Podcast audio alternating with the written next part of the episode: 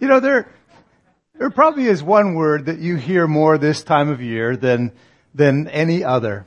And it's not the word that you would think. You would think maybe it would be the word Christmas or Merry Christmas or some form of it, esoteric, Noel, Feliz Navidad. Uh, maybe Jesus Christ. And possibly that's the one, but if you eliminate the curse version of it, it, it doesn't rank. Uh, the word is gift or shopping, right? Uh, I mean, multiple times in every conversation. Have you got your shopping done? Are your gifts all purchased? Are you ready? We have our, our to-do lists, our gift lists, our gift receive list. Everything is high tech now, so mine gets texted to me. Here's the list, and you take it with you wherever you want. It's in your pocket. Uh, it wasn't that long ago that they were handwritten affairs, and I can remember, and I, I didn't realize my mom and dad would be here. So remember with me. You remember the year? It ran about 23 pages long, single spaced, rolled up with a scroll, ribbon around it. Here it is. Whoomp. And it had the precursor to the internet. Now, believe it or not, before that existed, we still had ways of making it crystal clear what it was we wanted. And it was through references to the Sears Christmas Wish book. You remember that sacred tome? Arrived around October every year and you went carefully through it and you flagged your, well, I page referenced it.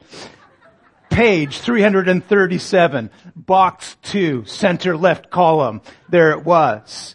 It's like the World Wide Web. It was fantastic. I'd like you, if you would, to, to turn with me to a favorite Christmas text of mine. You heard it once. We're going to read it together. 2 Corinthians chapter 9 verse 15.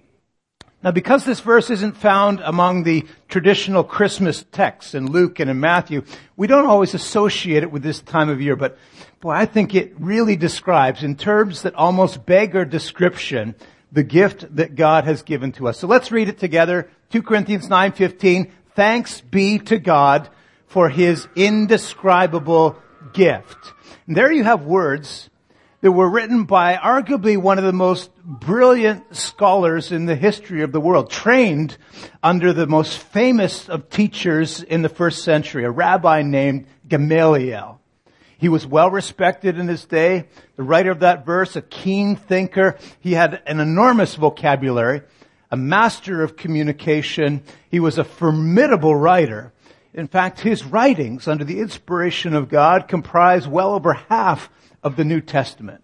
And after Jesus himself, he probably is the greatest theological mind that the world has ever known. And yet, when the apostle Paul comes to that moment when he tries to describe the gift that God gives us at Christmas, he runs out of words. Uh, that massive vocabulary his, of his, that, that extensive knowledge. He, he reaches the place where he has to try and find just the right adjective and it doesn't exist. And so he invents a word. He coins a new word.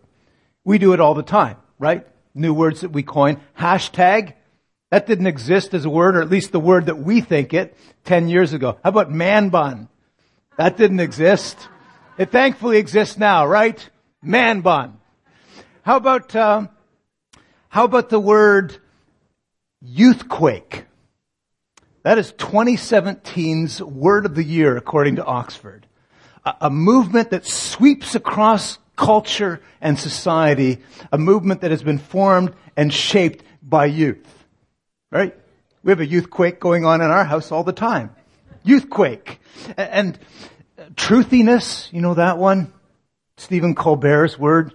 We're not so much concerned about truth anymore, just truthiness. YOLO was last year's coined word of the year. Remember that? It's actually an acronym. You only live once. Well, in the same way, Paul comes to this staggering stop in writing to the church in Corinth and he needs a word and there isn't a word and so he invents the word. The word is the one translated as indescribable as if to say, there aren't words for this. It, it, it beggars description. It's unable to be declared. Why is it indescribable? I mean, if this were just the birth of a baby, that's always an amazing thing, but, but it does happen several, several hundred million times, right? So it's not uncommon. If it just had been an ordinary conception, if this had been an ordinary infant, if there was nothing about him that was beyond description, no need for that kind of word. And yet there's something about what happened centuries ago that, that has this profoundly educated, articulate man grasping for words. So let's look at it. Turn for a moment back to the Gospel of Luke in your Bibles. Luke chapter 2, verse 6, and here we have Luke the physician, Dr. Luke, giving what feels very much like a physician's report, almost matter of fact. He writes that it came about that time while they were there in Bethlehem, that the days were completed for Mary to give birth. She gave birth to her firstborn, a son. She wrapped him in cloths. She laid him in a feeding trough because there was no room for them in the inn. Now here they were. Cave, probably. Animals, possibly. Straw around them. But in that moment, for the first time, you have an encounter that that has been desired for so long but has, has never materialized. For the first time, you have a human being looking into the eyes of God. And that moment is, is beyond the ability of the greatest theological minds in the world to describe or articulate. Indescribable. Standing somewhere nearby is, is a bewildered man we're always bewildered in face of childbirth, but yeah, and everywhere, right, Lannis? But, know, maybe Joseph hadn't put it all together yet, but, but he believed enough. He, he believed when the angel said, this thing that's about to happen with the woman that you're engaged to, the woman that you've now married, this thing is a God thing. You can believe. You can believe that God is in this. And so we did a simple man, a practical man. We talked about Joseph last week. He stood there in amazement. She gave birth. He took the child. Together they washed him and they wrapped him in cloths, right? They swaddled him. It's, it's like a baby taco, right? You wrap them up tight because that makes them feel safe and secure. Wrapped him in cloths. Well, for some reason this time of year, that, that description has fascinated me in ways that it hasn't before. Maybe it's because of the number of hours spent wrapping, but, but I was thinking about the wrapping of, of Jesus himself. Not just the wrapping of, of a physical gift, but the, all the extravagant lengths to which God went to wrap the birth of his child. Sometimes the wrapping says something about the importance of a gift. Any of you ever been on the giving or the receiving end of one of those kind of babushka doll gifts where you open up one box and inside is another box and inside is another and another and it starts huge and by the time you get to the end it's exhausted and, it had better be a ring or something. Better have been worth it. There are some gifts that try your best, you just can't wrap them, like a bicycle or a basset hound. I mean, what do you do?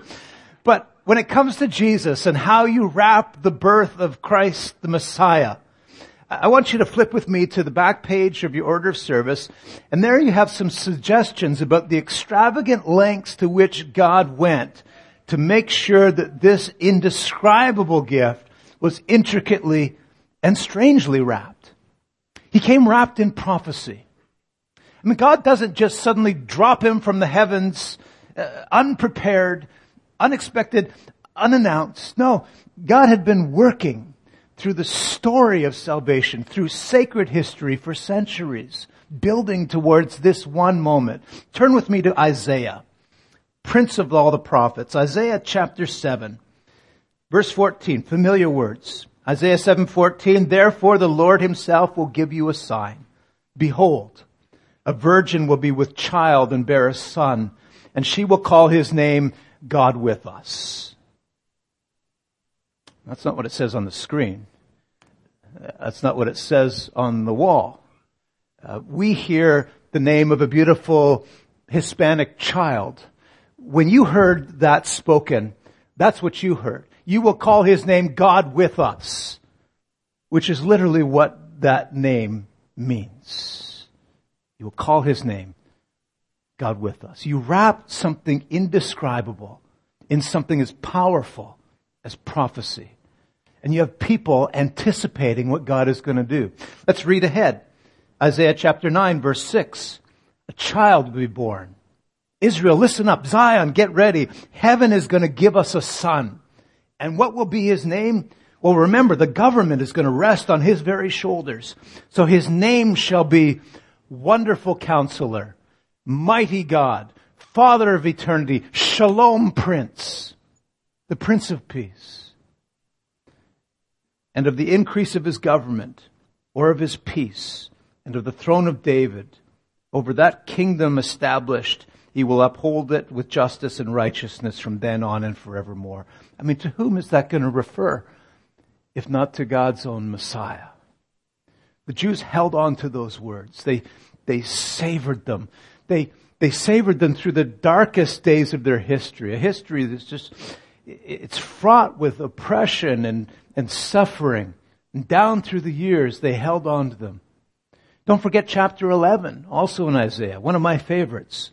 It says in Isaiah 11, a shoot will spring up from the stem of Jesse, just a branch. A branch from its roots that will bear fruit. And the Spirit of the Lord will rest on him. He'll be distinct. He'll be unique. Upon him will be a spirit of wisdom and understanding and counsel and strength. The spirit of knowledge and the fear of the Lord. And he will delight in the Lord.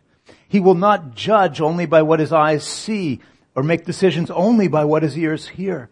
With righteousness, he will judge the poor and he'll decide with fairness for the afflicted of the earth. The poetry there is, it's really striking. He will strike the earth with the rod of his mouth. With the breath of his lips, he will slay the wicked, the wicked. And then it all gets intensified. Righteousness will be his belt. Faithfulness will be about his waist. Think about the power of what's being spoken there in prophecy.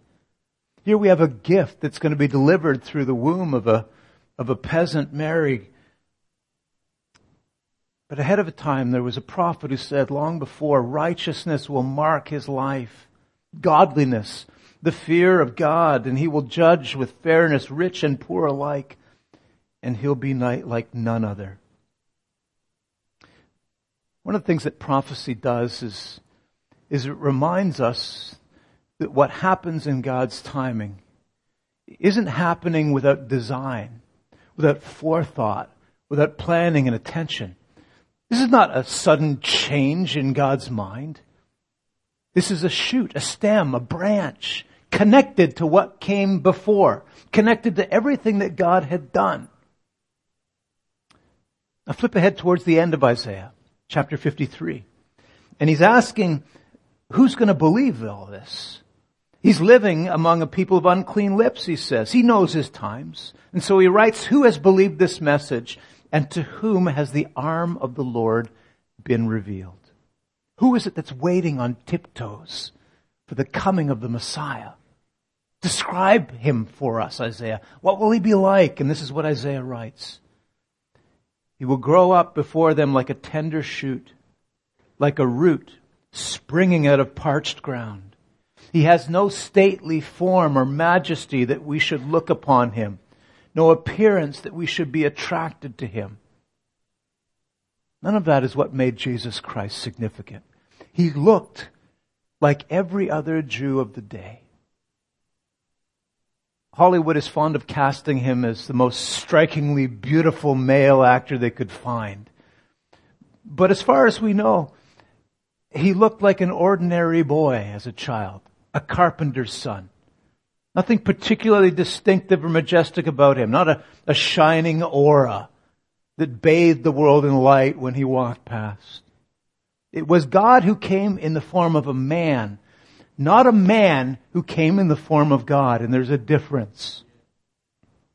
He drove a nail just like anyone else drove a nail. He, he worked with wood the way his father worked with wood. There weren't from his hands miracles spilling out every moment of every day. From the outward appearance, he looked like any other. Why? Read on in Isaiah. For he would be despised forsaken, a man of sorrows, acquainted with grief, and here it is. We did not esteem him. How do you wrap an indescribable gift? You wrap him in that kind of honest prophecy. You prepare the heart of people for that gift by, by working in the heart of a nation for centuries. Prepare them with, with words like these ones from Micah in chapter 5, verse 2. As for you, Bethlehem, Ephratah, too little, too small and insignificant to be counted among the great clans of Judah. From you, Bethlehem, time to get ready for from your territory, from your streets, little Bethlehem.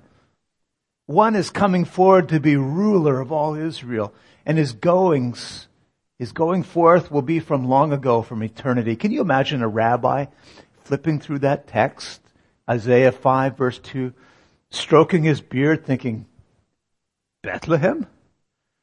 Never saw that one coming. Bethlehem. But there's where a problem begins to present itself. Because we know from other parts of the story that when, that when God was speaking to a peasant Nazarene girl and to a bewildered Nazarene carpenter, saying, God's great story of deliverance is going to begin now and it begins with you. Emmanuel, in your womb, Mary. They were living in the wrong place. They were Nazarenes you turn from here just quickly to the book of Galatians. In Galatians chapter 4. Because this, this gift, this indescribable gift is going to come wrapped not just in prophecy, but also in history. Prophecy being what it is, has to have its way woven into history. And God's a master at this. He's sovereign over the times. He knows what's about. And so he begins to weave history in a way that it dovetails with what the prophets have been saying centuries before. Galatians 4, verse 4. Do you have it in front of you? Yes, you do. When the fullness of time came, God sent forth his son, born of a woman, born under the law, that he might buy back those who were under the law. Think with me about those words. The fullness of time. What does that mean, the fullness of time? Does it mean exactly on schedule? I mean, precisely at the right time? As if there were no other time that would be as appropriate as this one. There was no better time for it to occur. This was the fullness of time when everything seems to mesh together perfectly. In that moment of sacred history, a young woman became pregnant. And so you wrap the gift in history. Think about the times in which Jesus was born. I mean, this really was one of those turning points in history, in the progress of the world. Imagine that you had a message that was of global importance and you needed to get it out to the world. What would you need for that to happen? Well, you'd need language, wouldn't you, to communicate it? You'd need a language that people could use to convey it across borders and nations. And the world hadn't had one since Babel. The world was filled with, with all of these multiple languages. There was no one linguistic rifle from which you could fire a message hoping that it would be understood wherever the bullet landed. It was a hodgepodge of language and culture. And then along comes a man not a Christian man, not by any stretch, but proof that God can use anyone for any purpose. Along comes a man named Alexander who think, thinks a lot about himself, so he calls himself Alexander the Great, right? And among the many things that Alexander does is he formulates a language. And he sees that that language is adopted widely throughout the known world, throughout the empire. The language was called Koine Greek, common Greek. And for the first time, you have a language that's precise enough, it's clear enough when it's written, it's common enough that it could take a message to the far reaches of the world. So now you've got a language. What else do you need? Well, you need to be able to get the message out there. You need roads. You need ports. And Rome really wreaked a lot of devastation in the world, but one of the things that she was good at was building roads. And she built tens of thousands, probably hundreds of thousands of miles of them, paved roads. For the first time in history, you could access any port, any city in the empire. It made the world contract in size. Suddenly, places that were inaccessible were vastly accessible. It's the way that God works, even with highways, paved roads that connect east and west. It's all part of the fullness of time. Think about the politics of the day for a second. The months around Jesus' birth saw one of the largest mass migrations of people in ancient Israel. Why? Taxation. When governments need money, it's amazing how much upheaval is caused. And there was huge upheaval when Caesar suddenly hatches a plan to take a new census for the purpose of understanding and increasing tax revenue. This wouldn't be like other census. This one would require every male Jewish uh, Jewish citizen of the nation to return to their ancestral homeland.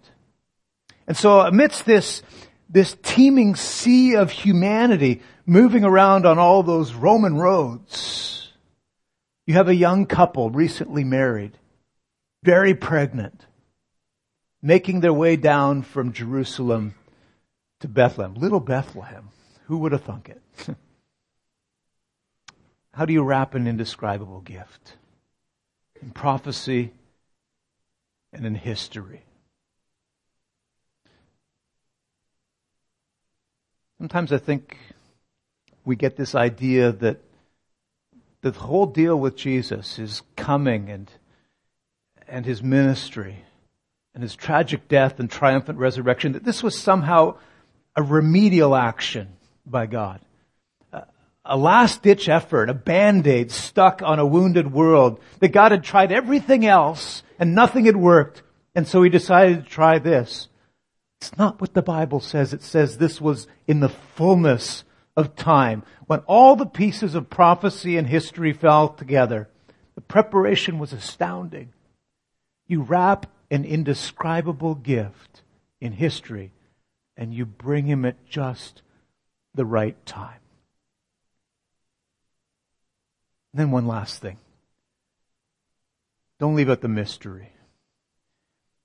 Boy, that's hard for us, and that's why it's so important. We, we have very little room left in our culture for mystery. Do we? Uh, if it can't be understood and explained through through science and rationality, it's largely dismissed. There's very little opportunity just to stand in awe of things that we do not understand and to worship in mystery. You have a prophetic word from Isaiah, from Micah, from Zephaniah, from Zechariah, from Malachi, from John the Baptist, a whole bunch of others all saying the same thing. The Messiah's coming. Get ready. The gift is about to be delivered. History is about to unfold. Well, that word is coming down. The Roman Empire is in power and they, they're pressing down on little Israel like a boot on soft soil. And Israel wonders. She starts screaming out loud that, that the Messiah would come clad in, in shining bright armor, wearing a, or riding on a white stallion and leading them to military conquest. That's not how it's going to happen. This one comes in mystery. What's the mystery about? I can think of a few things right away, so can you. Think about that whole deal about God becoming visible in human form. Boy, we're so used to those words. But it had never been that way before. It will never be that way again. How is it that the ineffable presence of deity comes to this earth not to be contaminated by it, but to be, to be fully clothed in it, to be, to be fully human. That's the mystery of it all. God the Father, the Son, the Holy Spirit, coexistent, co-eternal, co-equal. They come to this one indescribable decision the Word will become flesh and dwell among us. Or to put on a theologian's hat for just a minute, this is a statement that stops theologians and scholars in their tracks. Undiminished deity takes upon itself perfect humanity and links the two together in one personality, housed in one body. God and man delivered. No less deity, no less humanity. Together in one person, one personality, one body. That is a mystery. Thankfully, we don't just have to rely on theologians for the description. I think the best description of that actually comes from Charles Wesley. And you've sung it already this season. You've probably sung it almost every season that you've celebrated Christmas. Christ by highest heavens adored. Christ the everlasting Lord. Late in time, in the fullness of time. Behold him come, offspring of a virgin's womb. And here it is. Veiled in flesh the Godhead see. Hail the incarnate deity. Pleased as man with men to dwell, Jesus our Emmanuel. Strangely wrapped. History, prophecy, mystery. I mean, something this stupendous, this momentous, had to have been accompanied by by the most incredible heavenly marketing campaign you can imagine, must it? I mean, there had to be some kind of earth-shattering, skywriting event, some incredible ancient camera work to do this. Can you imagine what we would do with it if it were given to us? I mean, can't you imagine the social media campaign that would accompany such an event? the electronic billboards flashing with the news all up and down the Gardiner Expressway, the little banners scrolling across the bottom of our TV while we watch NFL football or The Bachelor or whatever we watch, but, but there's the news.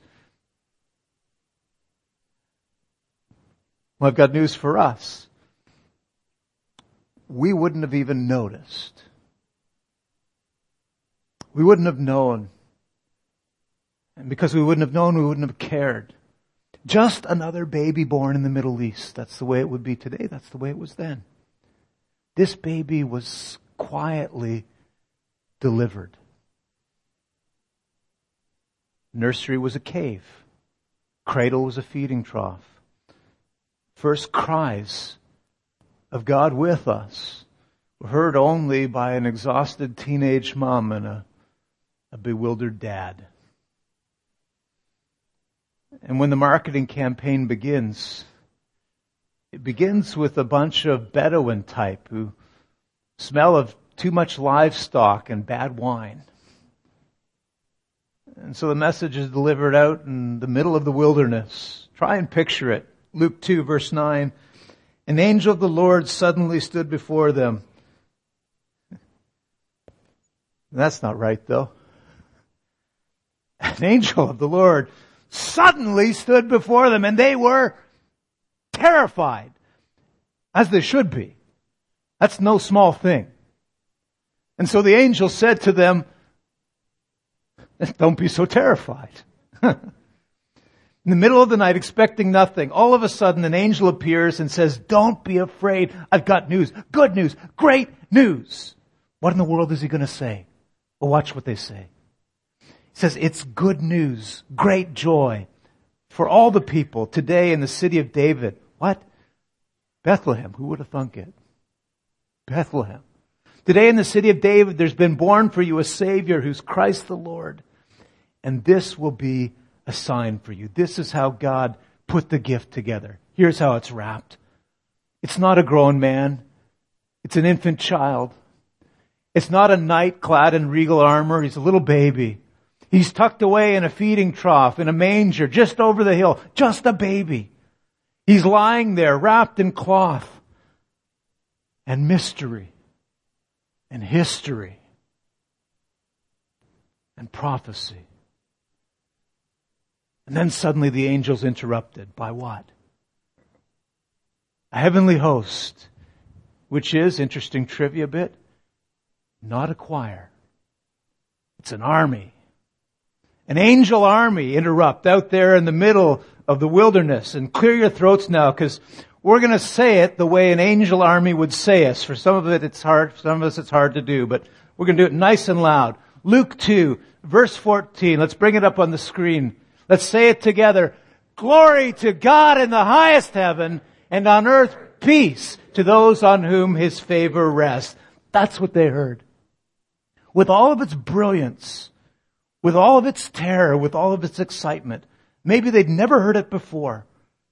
But those words have been heard countless times ever since, sung by choirs and soloists and, and read by readers and prophets and preachers. And let's look at what they did next as it came about that when the angels went away into heaven, the shepherds began to say to each other, let's go back to, to little Bethlehem. And let's see this thing that's happened, which the Lord has made known. There was no doubt. There was no disbelief, no mockery. There's no one who said, listen, I, I don't believe my eyes. I don't, I don't trust my ears. Too much of that bad wine.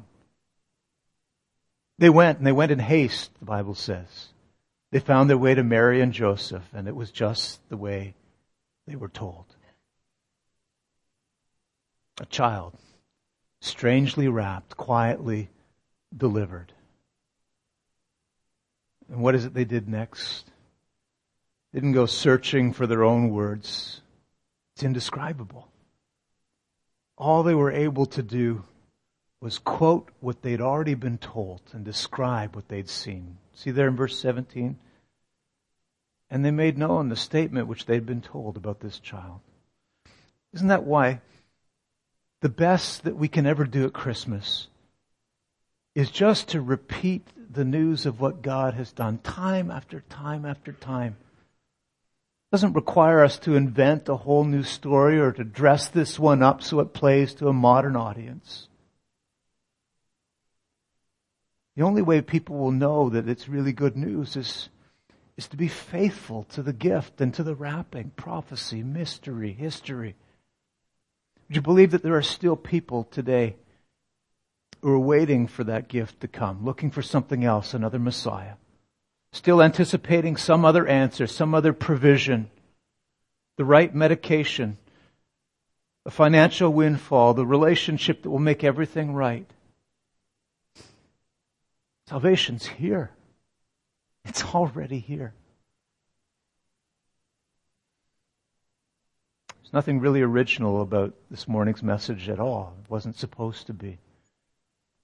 Really, we just gathered together like that group of Bedouins and, and say the gift has arrived. Glory to God in the highest. Receive what's been given. Let me pray for us. Heavenly Father, these next few hours, the next couple of days, will be filled for many of us with lots of activity, hustle and bustle, planning and preparation, celebration and gathering. For some it's going to be exhausting. For some it's going to be hard. This is not easy this time of year for each of us, I pray that there are a few quiet, sacred moments where we can unwrap the gift at the heart of this season. Where we can receive Jesus in our lives, an indescribable gift. God, we pray for the courage and the awareness to be able to receive it and name it and repeat it. Unto us is born a child. That's enough. That's good enough. It's full enough. It's abundant and rich and deep enough to sustain us in any crisis. It makes any joy that we share diminish in comparison. We take it with us from here. tomorrow morning when our eyes wake, when our eyes open and we wake and draw first breath, could it be with these words on our lips? Thanks be to you for this indescribable gift. In Christ's name